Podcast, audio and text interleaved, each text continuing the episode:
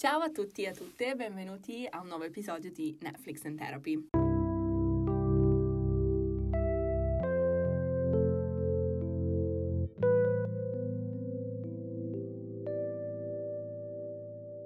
Oggi siamo qui con un format diciamo molto diverso dal solito, influenzato da eventi sociali al di fuori del nostro controllo che ci hanno fatto girare molto molto molto le cosiddette scatole. Gli avvenimenti in questione in realtà penso che eh, molti di voi ne saranno già a conoscenza, sono quelli che riguardano l'affossamento per così dire del DDL ZAN in Italia. Ora, io vivo in Inghilterra e ho appurato nel lontano 2014 che forse era meglio levare le palle dall'Italia e farmi una vita da un'altra parte. Resta il fatto che continuo ad avere questo rapporto un po' di tira e molla, tipo, tipo un ex molto, molto presente nella mia vita con l'Italia, che quando fa queste stronzate madornali mi viene da prendere e dare fuoco a tutto. Iniziamo questa puntata con una sanissima rabbia, in poche parole. Questo è il mood attuale.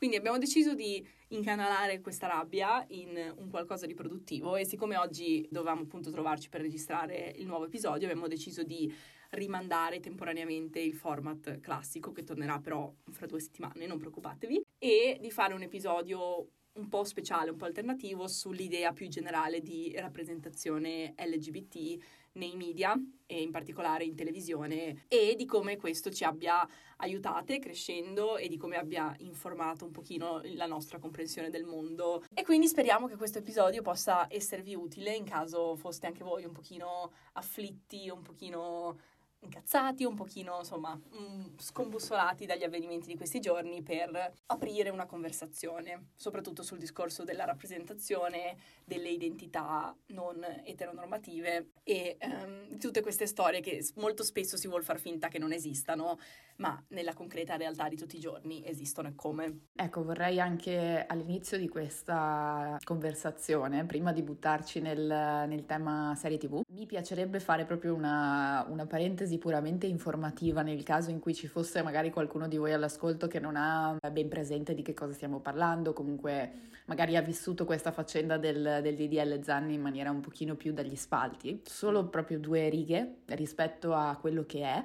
il, il DDL ZAN, che di base è un disegno di legge che eh, come io mi sono segnata da informazioni su internet perché non sono in alcun modo competente dal punto di vista legislativo, ha il titolo di eh, Misure di prevenzione e contrasto della discriminazione e della violenza per motivi fondati sul sesso, sul genere, sull'orientamento sessuale, sull'identità di genere e sulla disabilità. Dopo averlo letto mi sono indignata ulteriormente nel pensare che qualcuno possa avere in qualche modo pensato che ci fosse qualcosa di troppo nel chiedere questo, che è fondamentalmente un... non so, mi sembra la base, no? E sei politico il minimo indispensabile per una convivenza civile a livello sociale. Attraverso voto segreto, con 154 voti a favore, 131 contrari e 2 astenuti, il Senato qualche giorno fa ha approvato quella che è definita tagliola, cioè la proposta di non far passare all'esame gli articoli del DDL ZAN, quindi di base, come, come diceva Ale all'inizio, eh, questo equivale in un certo senso ad affossarlo, equivale a, a, a, buttare tutto quello che è stato costruito fino ad ora in questo senso nel cesso. Non, non, ci sono dei commenti che mi sento di fare a riguardo a livello legale, legislativo, politico, quel che è, perché non è nemmeno il nostro mm, ruolo in questo podcast, ma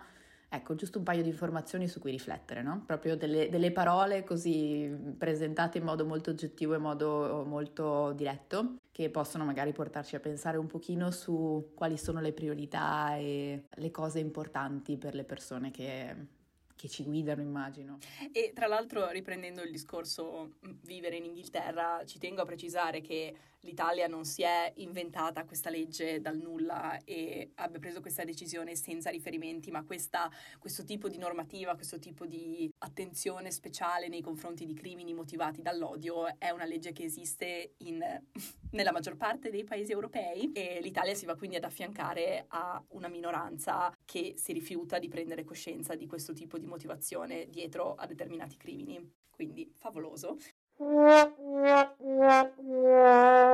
Ritornando un pochino al discorso del nostro podcast, per quelli di voi che ci seguono da un po', eh, io e Ele ci occupiamo di analizzare le serie tv da punti di vista sia di produzione, sceneggiatura, eccetera, eccetera, che da punti di vista di riscontro psicologico, sociale e di come esistono, diciamo, all'interno del nostro mondo. Quindi in particolare in questa occasione volevamo parlare in maniera un pochino ampia, perché ovviamente si tratta eh, comunque de- della nostra esperienza personale, delle nostre conoscenze personali e abbiamo non tutto questo tempo a disposizione del discorso rappresentazione LGBT e di come effettivamente abbia un impatto ehm, sulla vita, sulla coscienza e sull'educazione degli spettatori. È un discorso che lavorando nell'ambiente è più importante di quanto si possa pensare. Una delle domande più importanti quando un progetto viene finanziato è la domanda why now, cioè perché ora, perché in questo momento, il che presuppone che la storia che viene presentata, che la storia che vuole essere finanziata possa avere un riscontro sulla realtà odierna, debba essere una storia che in un certo senso può esistere solo in questo momento, solo in questo preciso momento storico, perché altrimenti non ha un motivo, diciamo, forte abbastanza per essere prodotta adesso. Poi ovviamente non è sempre il caso, ma è una domanda che vi posso garantire ricorre molto spesso nella fase di pre-produzione. Io ho pensato di iniziare un pochino eh, con dei dati concreti eh, sul discorso rappresentazione questi dati sono presi da uh, GLAD, che è un'associazione americana che si occupa della valutazione della rappresentazione LGBT nella televisione e ogni anno stima un report che si intitola Where We Are on TV, cioè dove siamo in televisione, a che punto siamo. Il report di quest'anno 2020-2021, quindi l'anno che sta finendo, ha stimato che ehm, per quanto riguarda i prodotti della prima serata televisiva americana, cosiddetto prime time broadcast, su un totale di 773 personaggi ricorrenti, il eh, 9,1%, cioè 70 personaggi su 773, appartengono alla sfera LGBTQ. Tra l'altro in calo rispetto all'anno passato, 2019-2020, dove c'è stato il record di sempre di addirittura, fra enormi virgolette, il 10.2%. 70 personaggi su 773, ok? Yay! Evviva!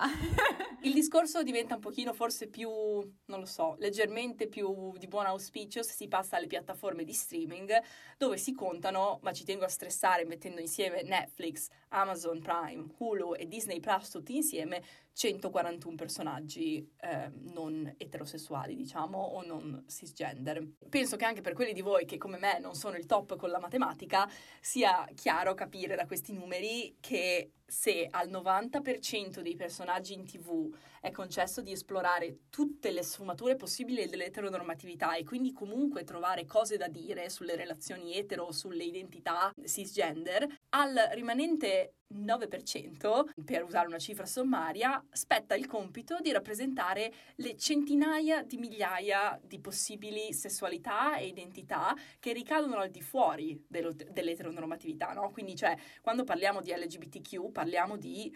qualsiasi cosa, gay, lesbiche, bisessuali, transgender, asessuali, intersex, cioè veramente chi più ne ha chi più ne metta, senza contare le intersezioni fra l'identità di genere e la sessualità. 70 personaggi devono fare il, so, quadruplo del lavoro che è permesso fare a 700 altri personaggi, cioè è veramente assurdo, allucinante. E questo non va neanche a contare, tra l'altro, le altre intersezioni, come possono essere l'età dei personaggi, la cultura in cui vivono, l'etnia dei personaggi, quindi ovviamente un personaggio transgender afroamericano. Sarà un personaggio diverso da un personaggio transgender che cresce in Francia, per dire. In realtà, ecco, quando io e Alessia abbiamo confrontato, per così dire, i, le informazioni che avevamo un po' raccolto per registrare questa puntata, ci siamo ritrovate con questi stessi dati perché per ragioni anche legate a, all'ambito in cui ho lavorato, a livello di ricerca, psicologico, eccetera, mi è capitato diverse volte di andare a pescare i dati anche degli anni precedenti eh, del GLAD e ogni volta è sempre un grande, un grande divertimento, dove divertimento in realtà è un, un termine usato in in modo improprio, chiaramente è un termine usato in modo ironico, si viene messi un pochino davanti, come molto spesso capita quando si hanno a, alla mano delle informazioni oggettive, dei dati numerici, con la consapevolezza che in realtà il lavoro da fare su questo fronte è ancora molto molto ampio. All'interno del, del, delle serie tv o dei prodotti che consumiamo c'è questa richiesta, no? questa necessità che i personaggi che si presentano abbiano effettivamente la possibilità, o diano, meglio, diano al pubblico la possibilità di identificarsi con, con, loro, di riuscire a creare quelle che in psicologia si chiamano, se vogliamo, anche relazioni parasociali, che si basano proprio sulla, sul contatto con questi personaggi, sull'identificazione con loro, sull'empatia che riusciamo a provare nei confronti di questi personaggi. E molto spesso uno degli elementi centrali di queste relazioni, che permette la creazione di queste relazioni o permette comunque di legarsi a qualche personaggio particolare, è il fatto che questo personaggio condivida con noi alcune caratteristiche centrali, alcuni lati particolari della nostra, magari della propria storia o del proprio comportamento, dei propri interessi. Quello che, che penso quando vedo questi numeri, quando, pe- quando penso a questi dati, è quanto peso in un certo senso, anche dal punto di vista di identificazione, debbano portarsi sulle spalle questi diciamo 70 personaggi che appartengono alla comunità LGBTQ e che quindi devono fare da specchio e fare da, da contenitore, fare da esempio e da guida, chiaramente eh, in modo molto spontaneo e naturale a molti di noi, a molte persone che invece vivono nel mondo reale e che di queste guide, di questi specchi hanno effettivamente bisogno. Come diceva Ale, tutte quelle combinazioni, quelle sfaccettature, quelle mh, eh, sfumature che si vengono a creare quando effettivamente si lascia lo spazio ai personaggi di esistere in primo luogo, qui sono ancora poco, poco presenti, manca, manca, lo spazio probabilmente, proprio il, problema è a monte. È un altro elemento che secondo me preclude un pochino la rappresentazione più ampia è anche la eh, varietà di genere, nel senso di genere di narrativa in cui a queste persone è concesso di esistere, nel senso che molto spesso se si tratta di personaggi non eterosessuali o personaggi LGBTQ, le storie si incentrano sulla loro relazione con la propria sessualità, con la propria identità di genere e quindi molto spesso vanno a ricadere in film o programmi tv di genere drammatico, quindi di genere realista e diventa quindi sempre più difficile schiodarsi da questa rappresentazione incentrata solamente sulla loro sessualità, come se avessimo un intero film di un personaggio che si fa pare mentali sull'essere eterosessuale, per dirla in modo spiccio, no? E quindi limita di conseguenza anche i luoghi e gli spazi in cui possiamo trovarci rappresentati, perché se per esempio io eh, persona bisessuale sono fan di eh, film di fantascienza o di film fantasy, la mia, diciamo, sfera di rappresentazione si limita ancora di più perché magari per 20 personaggi che ci sono in film e serie drammatiche ne trovo magari uno o due in altri tipi di film e questo diminuisce man mano che il genere diventa magari più indirizzato a un pubblico maschio etero, quindi per esempio nei film d'azione. E quindi c'è sempre diciamo questa attenzione da parte delle case di produzione per chi andrà a vedere questo film e quindi quali sono le limitazioni che devono essere imposte, che può essere per esempio anche il fatto che un film vada venduto in un paese in cui ci sono leggi specifiche contro l'om- l'omosessualità e quindi non ci possa essere una rappresentazione all'interno del film che vada a precludere la vendita del, del prodotto all'estero, il che mi fa pensare molto spesso a tutte le varie volte che sono usciti articoli sul primo personaggio gay della Disney, che poi di fatto era, non lo so, tipo la comparsa sta a 800 metri dalla telecamera che forse se guardavi bene con gli occhiali a infrarossi stava abbracciando di fatto il suo amico. Questo ripetetelo per 100-200 volte, no? Stavo pensando mm, su, su, questo esempio che hai fatto, il primo, il primo, flash che mi è venuto è stato quello della live action di La Bella e la Bestia, che non so se tu abbia visto, quello con Emma Watson, dove il... com'è che si chiama il tipo, l'amico di Gaston? È l'amico di Gaston, tanto per far capire la rilevanza. È l'amico gay! è proprio lui, è proprio l'amico gay di Gaston che è follemente innamorato di lui ed era stato presentato, vi ricordo, con questi titoli di, oh mamma mia, uno dei primi personaggi gay della Disney, eccetera, eccetera, e poi letteralmente era quasi tutto vorrei dire nel sottotesto, cioè non c'è mai stato un momento in cui questa cosa veniva realmente esplicitata o riceveva un, um, un'attenzione particolare, era semplicemente lì e se lo volevi vedere lo potevi vedere, se non lo volevi vedere potevi tranquillamente fare finta che questa cosa non esistesse e vivere nel tuo magico mondo eteronormativo in cui è solo un, un amico particolarmente affettuoso. Un'opzione, no? È l'amico, l'amico di Gaston. Sì. Per esempio l'hanno fatto anche con l'ultimo Star Wars eh, di quelli più recenti, diciamo, anche lì coppia gay, che poi erano due tizie che alla fine nella scena dopo la battaglia le vedevi abbracciarsi sullo sfondo, di nuovo magari se ci vado con la lente di ingrandimento le posso vedere. Forse se mi hai fatto i 18 articoli prima ci metto un occhio, diciamo, però ecco, è sempre un pochino questo, un po' questa vibe da contentino, no? Sì, la vogliamo davvero chiamare rappresentazione. Sì, no, esatto. E poi ovviamente ci possiamo spostare in ambiti che magari allora prioritizzano la rappresentazione, nel senso che a livello di industria ci sono festival che magari si focalizzano sul presentare film o prodotti che hanno una particolare rappresentazione LGBTQ+, ma torniamo sempre al discorso di quanto di questo è per il pubblico generale e quanto di questo è per il pubblico queer che queste cose fino a un certo punto già le sa. E quante diventano allora le possibilità di accendere la televisione, vedere un personaggio come me e non di andare attivamente a ricercare un personaggio con, come me in un prodotto che so che è stato creato con me come pubblico ideale, non so come dire. Questo secondo me fa una grande differenza, se posso interromperti, anche nel modo in cui la rappresentazione viene percepita, nel senso che nel momento in cui c'è uno sforzo, quindi ci deve essere una ricerca attiva di, di contenuti di questo tipo, è chiaro che poi, per carità, può essere pur sempre una rappresentazione magari molto efficace perché poi costruita, tra virgolette, su misura, comunque destinata ad essere recepita da me o da persone come, come me, da persone che appartengono alla comunità LGBTQ+, però alla fine dei conti è pur sempre un qualcosa che richiede uno sforzo per essere trovato, quindi il messaggio sottostante che arriva e che accompagna questo sforzo è ok, però non c'è spazio per me nella eh, nella quotidianità, nella, tra molte virgolette nella normalità, nello standard, no? Mm, mi colloco fuori. E quindi si va a rinforzare ancora ulteriormente quella sorta di meccanismo che vede le persone non eterosessuali come collocate in un universo parallelo o nello sfondo del film dove si abbracciano in lontananza, cioè siamo sempre lì. Sì, è un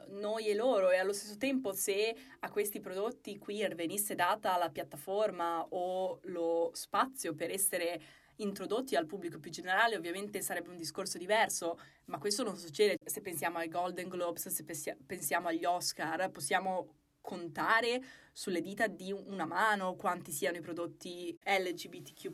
effettivamente portato poi ad un pubblico più ampio. Il primo film a vincere l'Oscar come miglior film che presentava come trama centrale una relazione omosessuale è stato Moonlight nel 2016, raga, 2016, eh, cioè non 150 milioni di anni fa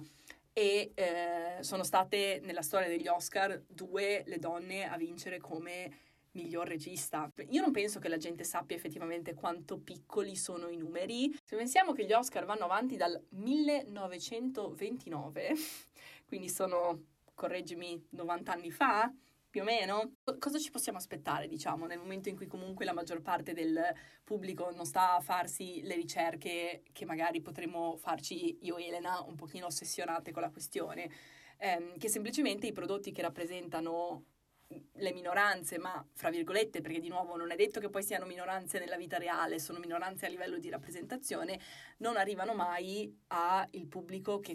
viene considerato in prima fila, che poi di fatto sono uomini bianchi etero anglosassoni americani, diciamo. Quindi questi sono un po' gli elementi con cui ci troviamo a che fare in questo momento e un pochino eh, le risposte forse a chi sostiene che di rappresentazione ce ne sia già abbastanza. Se pensiamo che l'anno scorso siamo arrivati alla rappresentazione massima nella storia della televisione, bene, mi consola che stia salendo e non diminuendo, resta comunque il 10%, ragazzi, cioè magari può sembrare già tanta, a chi non ne ha mai vista, ma a chi c'è dentro si tratta di briciole fondamentalmente. E tra l'altro, ecco, mi collego a quello che dicevi tu sempre sul tema rappresentazione, solamente per specificare che immagino sia una cosa già, diciamo, abbastanza ovvia, però noi non diamo niente per scontato. Quindi eh, il motivo per cui stiamo impuntando così tanto su questa questione della rappresentazione, perché abbiamo deciso di parlarne oggi, è che poi oltre ad essere, eh, diciamo, importante a livello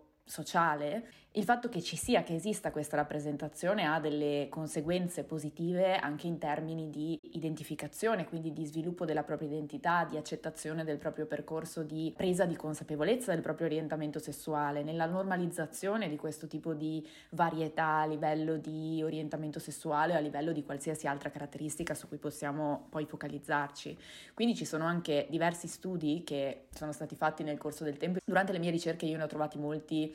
eh, relativi agli ultimi 10-20 anni circa, perché è poi il periodo in cui hanno iniziato a comparire con una frequenza relativamente leggermente più alta personaggi che non fossero eterosessuali all'interno di queste storie. E questi studi confermano proprio questo, cioè confermano che il fatto di avere dei personaggi ehm, che appartengono alla comunità LGBTQ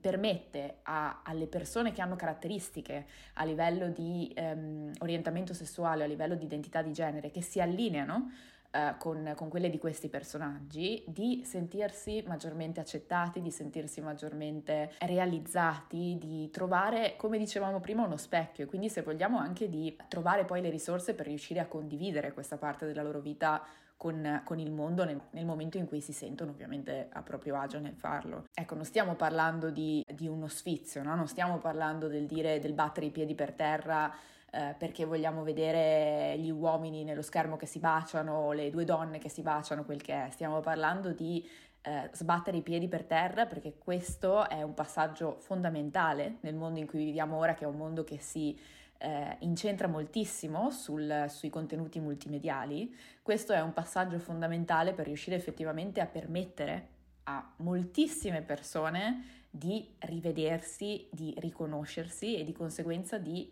darsi importanza.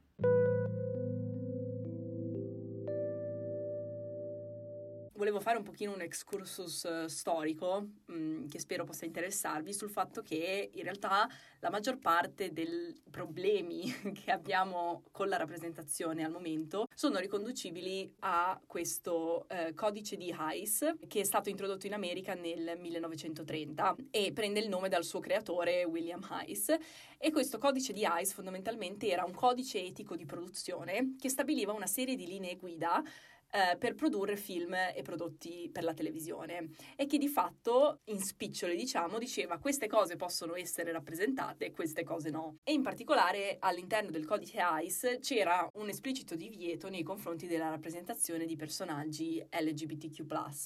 ancor meno ovviamente una loro possibile rappresentazione positiva. Per riassumervi un pochino quello che diceva il codice, questi sono i suoi tre punti chiave che vi ho recuperato. Il primo era che non sarà prodotto alcun alcun film che abbassi gli standard morali degli spettatori. Per questo motivo la simpatia del pubblico non dovrà mai essere indirizzata verso il crimine, i comportamenti devianti, il male o il peccato. E qua ci facciamo il segno della croce. 2. Saranno presentati solo standard di vita corretti, con le sole limitazioni necessarie al dramma e all'intrattenimento. Numero 3. La legge, che sia naturale, divina o umana, non sarà mai messa in ridicolo, né sarà mai sollecitata la simpatia dello spettatore per la sua violazione. Ok? Ok.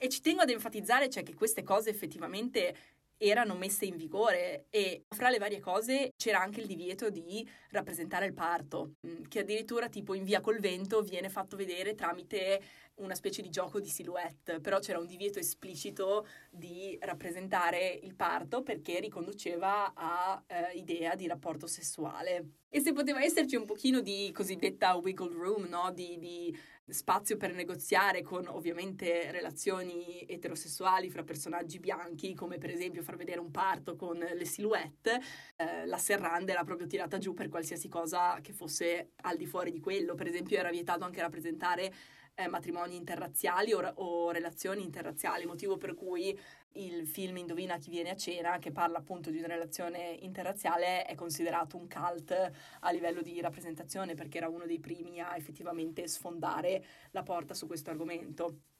E ehm, di nuovo per tornare ai famosi numeri, questo codice di ICE resta in vigore dal 1930 al 1967, 67, cioè l'età dei nostri genitori. Sono di fatto, eh, dopo il codice di ICE, soltanto 54 gli anni che ci separano dal 1967, quindi gli anni in cui di fatto questa rappresentazione non era più soggetta a divieti o a multe o, o a rischi penali, diciamo. Mi, mi esplode il cervello. È veramente meno della vita di un nostro genitore, cioè è assurdo, cioè non è così lontano come può sembrare. Ovviamente non è che le persone gay non esistessero mentre c'era in vigore il codice di ICE, quindi di conseguenza che fossero registi, sceneggiatori o attori che volevano portare sullo schermo le proprie storie e la propria sessualità, la propria identità di genere, erano costretti a trovare dei compromessi che sono poi all'origine di quelli che oggi vediamo come stereotipi che molto spesso aleggiano quando si parla di rappresentazione. No? Adesso poi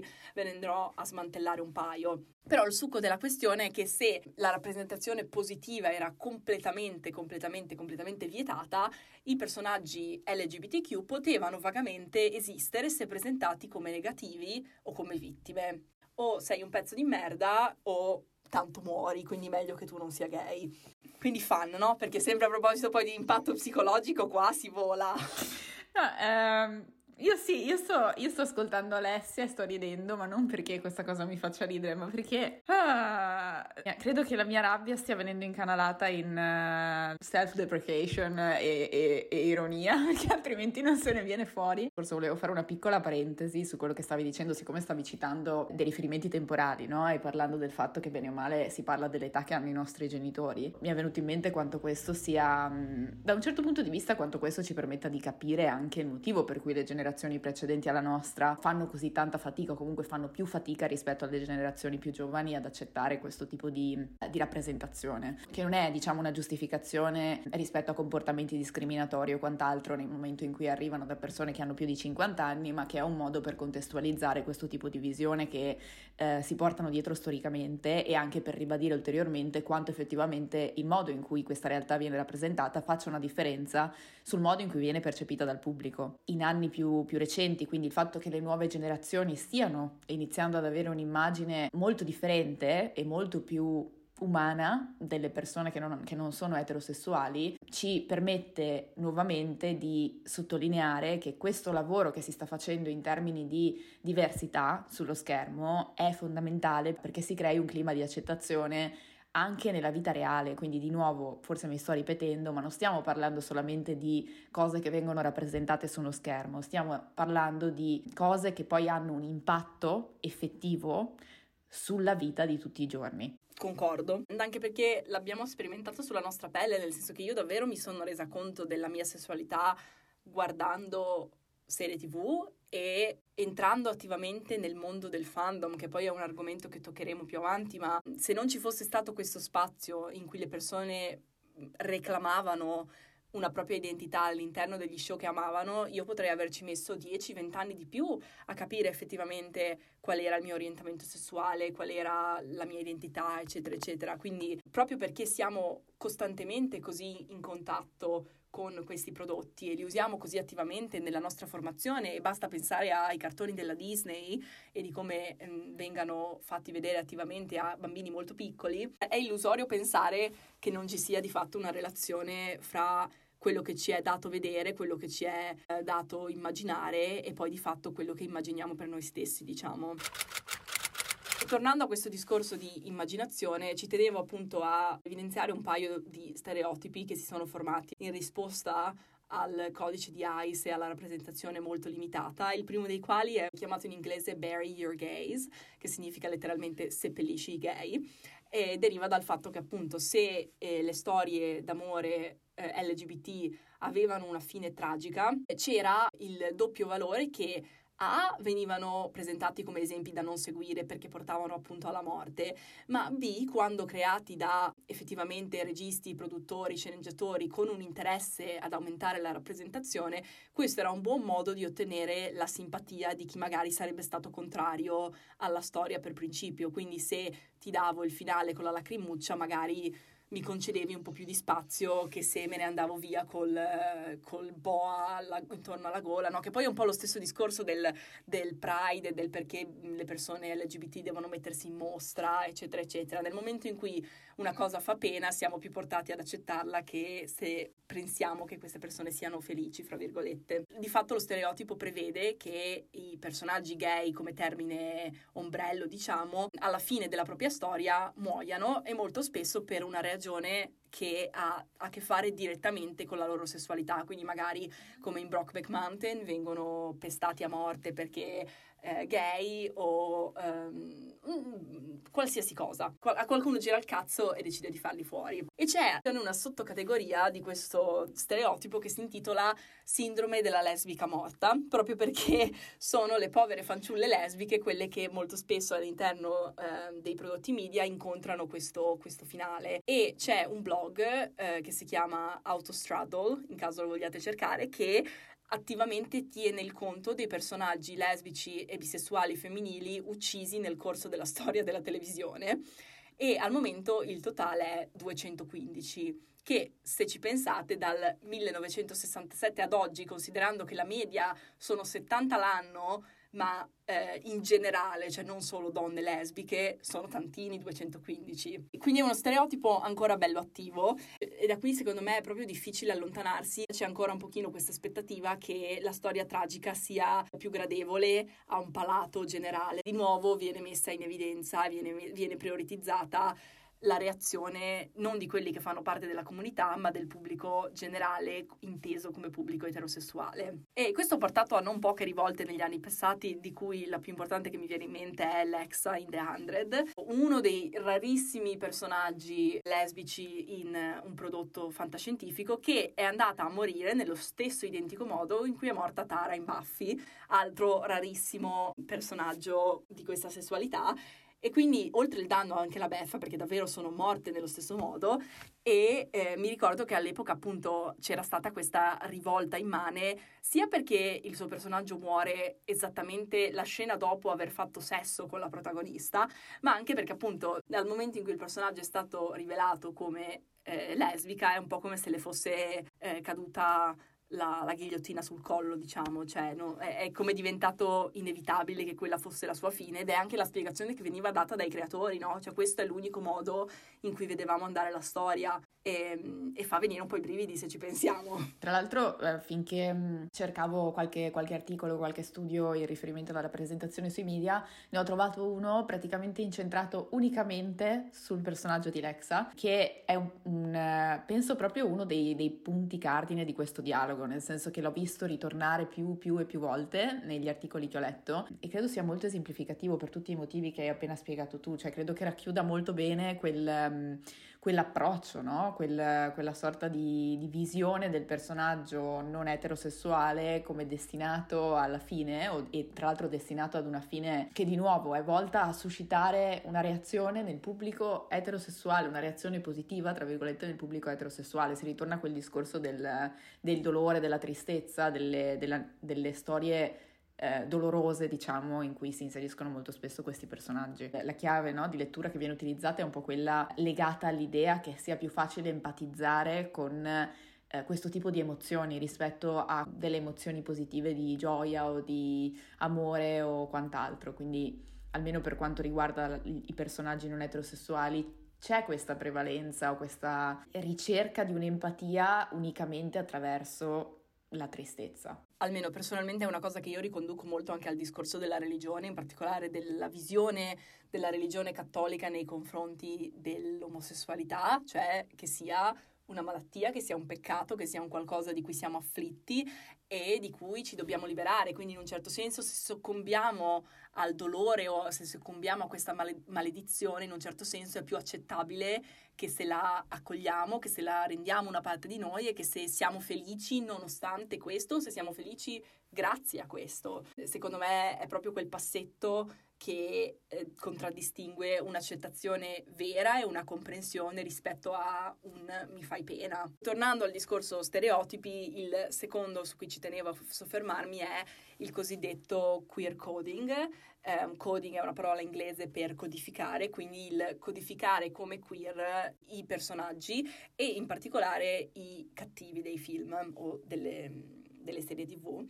ok, questo personaggio può avere tratti che mi fanno pensare a una sessualità non etero, però è comunque un personaggio cattivo, quindi non è un personaggio con cui io sono portato ad associarmi, il che crea ovviamente de- degli scompensi nel momento in cui i personaggi a cui ci sentiamo più affini sono sempre posti nella parte sbagliata della storia, diciamo. E questa è una cosa che in realtà ritorna molto con la Disney, eh, per esempio Ursula nella Sirenetta è ispirata ad una drag queen, diciamo nel modo in cui il suo personaggio è disegnato ed è creato, che ricorda un pochino i tratti o il make-up classico delle, delle drag queen. Jafar, che all'interno di Aladdin è l'unico uomo a non indossare pantaloni e ad essere truccato. Ci tengo a, a, spezzare una lancia a favore del fatto che può essere che in certi casi le cose siano fatte perché non c'era altro modo di farle. Quindi secondo me c'è un enorme, enormissimo capitolo da aprire su autori queer che prendono queste decisioni perché è l'unico modo effettivamente di avanzare la rappresentazione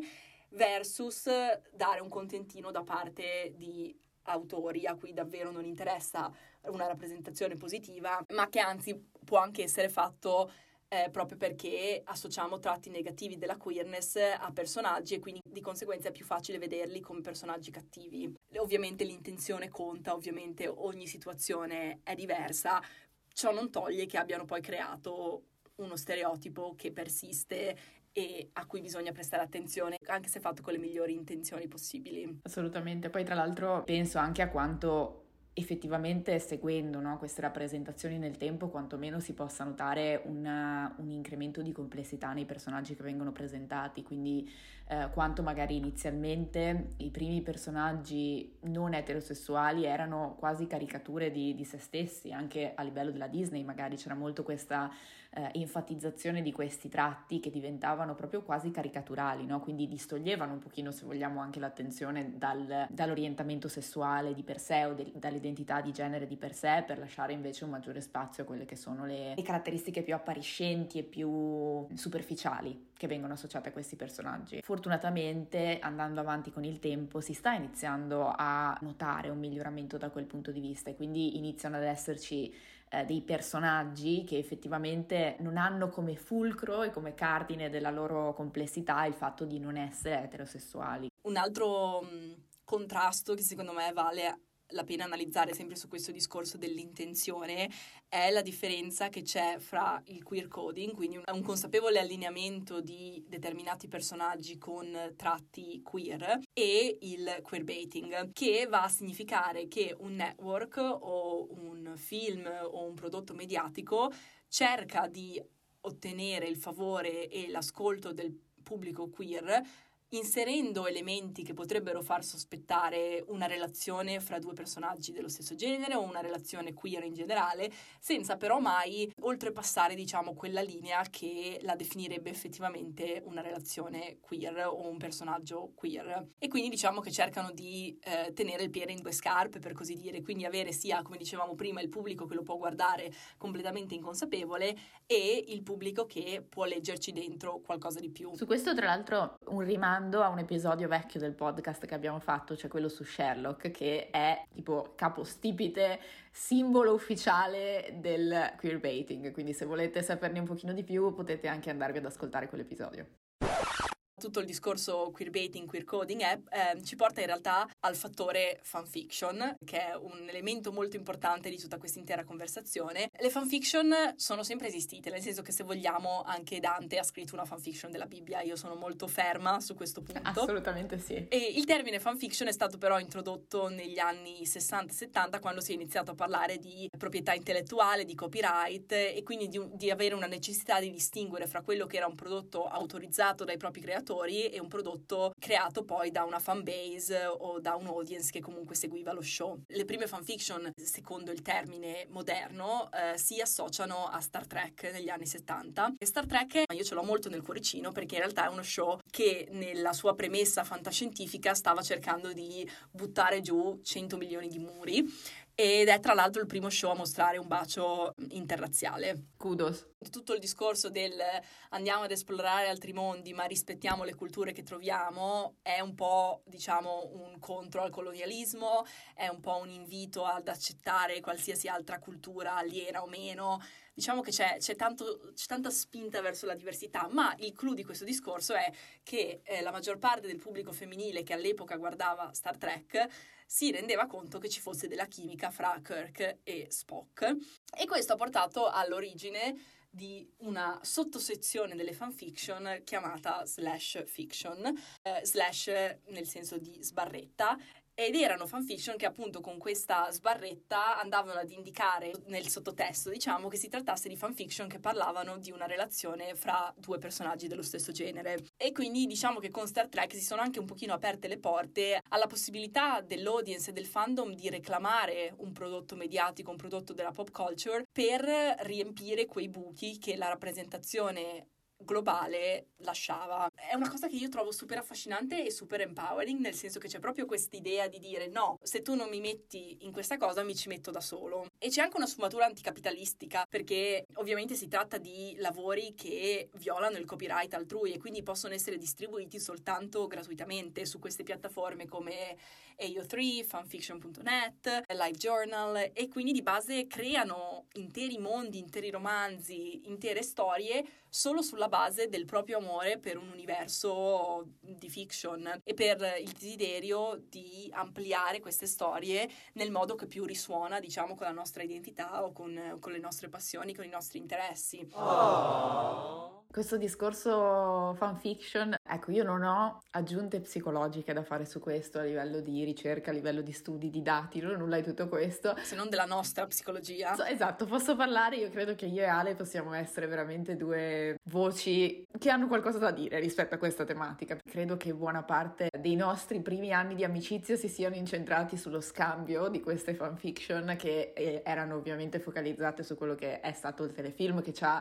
fatte unire e che ancora adesso ci tiene, ci tiene incollate, oltre ad altre ragioni, che è Supernatural. Ho questo ricordo molto vivido di anni e anni e anni, soprattutto quelli del liceo, gli ultimi anni del liceo i primi anni dell'università, passati a leggere fanfiction, che non incidentalmente sono stati anche gli anni in cui io ho preso un pochino di consapevolezza in più rispetto a quello che era il mio orientamento sessuale, rispetto a come io vivevo questa parte della mia vita. Penso, come, come faceva notare Alessia, quanto effettivamente questo atto di prendere in un certo senso in mano la situazione, quindi di eh, usare i mezzi in proprio potere per riuscire a creare un dialogo, per riuscire a creare uno spazio all'interno della storia, per inserire una narrativa che dia voce, dia ascolto anche a, a, a delle relazioni non eterosessuali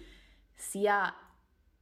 non lo so, qualcosa di, di, di, estremamente potente. Non lo so, credo che il mondo delle fanfiction sia molto spesso un po' mm, sminuito. Come qualsiasi cosa portata avanti da principalmente teenagers, ragazze. Bravissima, quindi non è una sorpresa, no? Che poi molto spesso quando si pensi alle fanfiction si pensi a qualcosa di infantile o di imbarazzante o a qualcosa che deve essere letto e consumato propria, nel proprio privato, perché nel momento in cui affermi pubblicamente di leggere fanfiction, allora sei inserita nella categoria di eh, adolescente in preda agli ormoni che mm, passa le sue giornate così. In realtà io ricordo veramente di aver letto delle storie bellissime, alcune delle, delle fanfiction che ho letto nel corso della mia crescita, che tra l'altro erano lunghissime, quindi stiamo parlando di contenuti gratuiti che erano lunghi quanto dei libri, cioè stiamo parlando veramente di centinaia e centinaia di pagine di storia. E che tenevano tranquillamente testa a libri pubblicati, a romanzi pubblicati, con la semplice differenza che c'era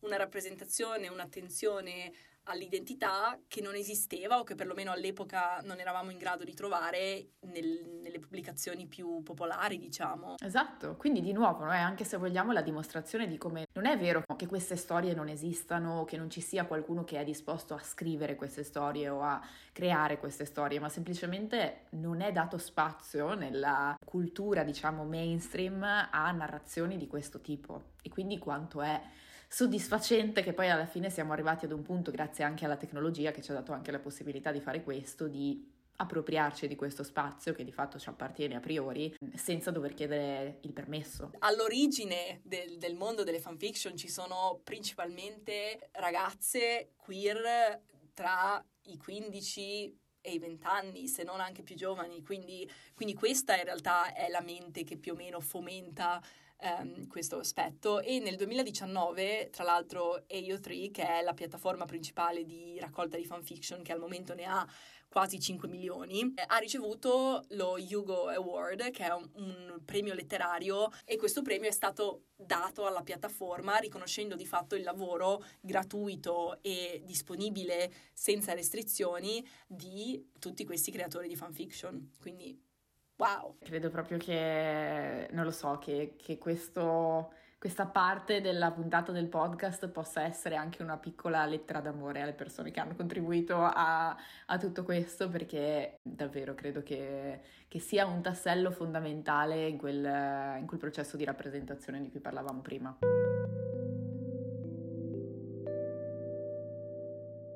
In tutto ciò, non so se vogliamo parlare più nello specifico di eh, personaggi che ci hanno tormentato in, in, questa questione, no, però vorrei fare un mini, un mini excursus sul nostro bimbo di Winchester, perché sì, perché sì, ne abbiamo già parlato anche nella puntata su Supernatural, che è stata la puntata di apertura del nostro podcast, quindi siete sempre in tempo per recuperarla. Ma eh, penso davvero che Dean Winchester sia l'epitomo di tantissime di queste conversazioni, nel senso che è un personaggio creato perlomeno originariamente per essere un po' un Han Solo della situazione, ma è anche un personaggio creato sulla base di un lavoro di letteratura americano chiamato On the Road, che era un romanzo della Beats Generation e in particolare il personaggio di Dean si rifà al personaggio di Dean in On the Roads, che è esplicitamente bisessuale. Questo però nella versione non censurata del romanzo, perché all'epoca, negli anni 60, ne giravano due, una in cui le varie relazioni di Dean venivano mostrate apertamente e una per il pubblico più generale in cui questo aspetto del, della bisessualità rimaneva nel sottotesto quasi come per magia, diciamo che nel momento in cui basiamo il nostro personaggio su un personaggio bisessuale, improvvisamente la gente è tipo, ma... Tu pensa? ma forse questo personaggio ha qualcosa che non è proprio da uomo macio eterosessuale americano, no? Di conseguenza, caos.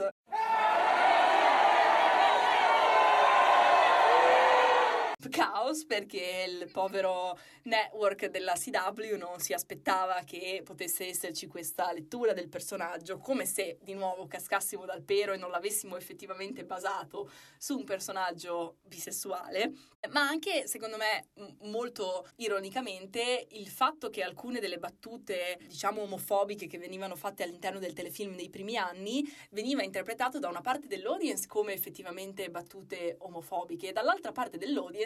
come uno specchio di quello che era stata la loro eh, omofobia internalizzata, diciamo, mm-hmm. e, e, quindi di conseguenza come se fosse un comportamento di compensazione da parte del personaggio di Dean, perché se cerchi così eccessivamente di essere etero e di mostrarti etero e di fare tutto quello che fanno le persone etero diventa un pochino quasi come una maschera, soprattutto quando messo a paragone con il suo dolce fratello Sam, anche lui etero, che però non ci tiene a evidenziarlo così tanto, no? Se volete farvi un excursus uh, sul discorso del sottotesto, delle fanfiction, del, della rivendicazione dell'audience, che questo sia forse il, il personaggio ideale e da, da, qui, da, qui, partire, da qui, eh, su cui passare cento anni della vostra vita poi, perché è una lunga conversazione. Esatto. Diciamo che in realtà io credo anche proprio che il fatto che, che questa storia, no? che questa serie tv sia durata per così tanto tempo, ha proprio permesso, se vogliamo, anche di osservare queste diverse fasi della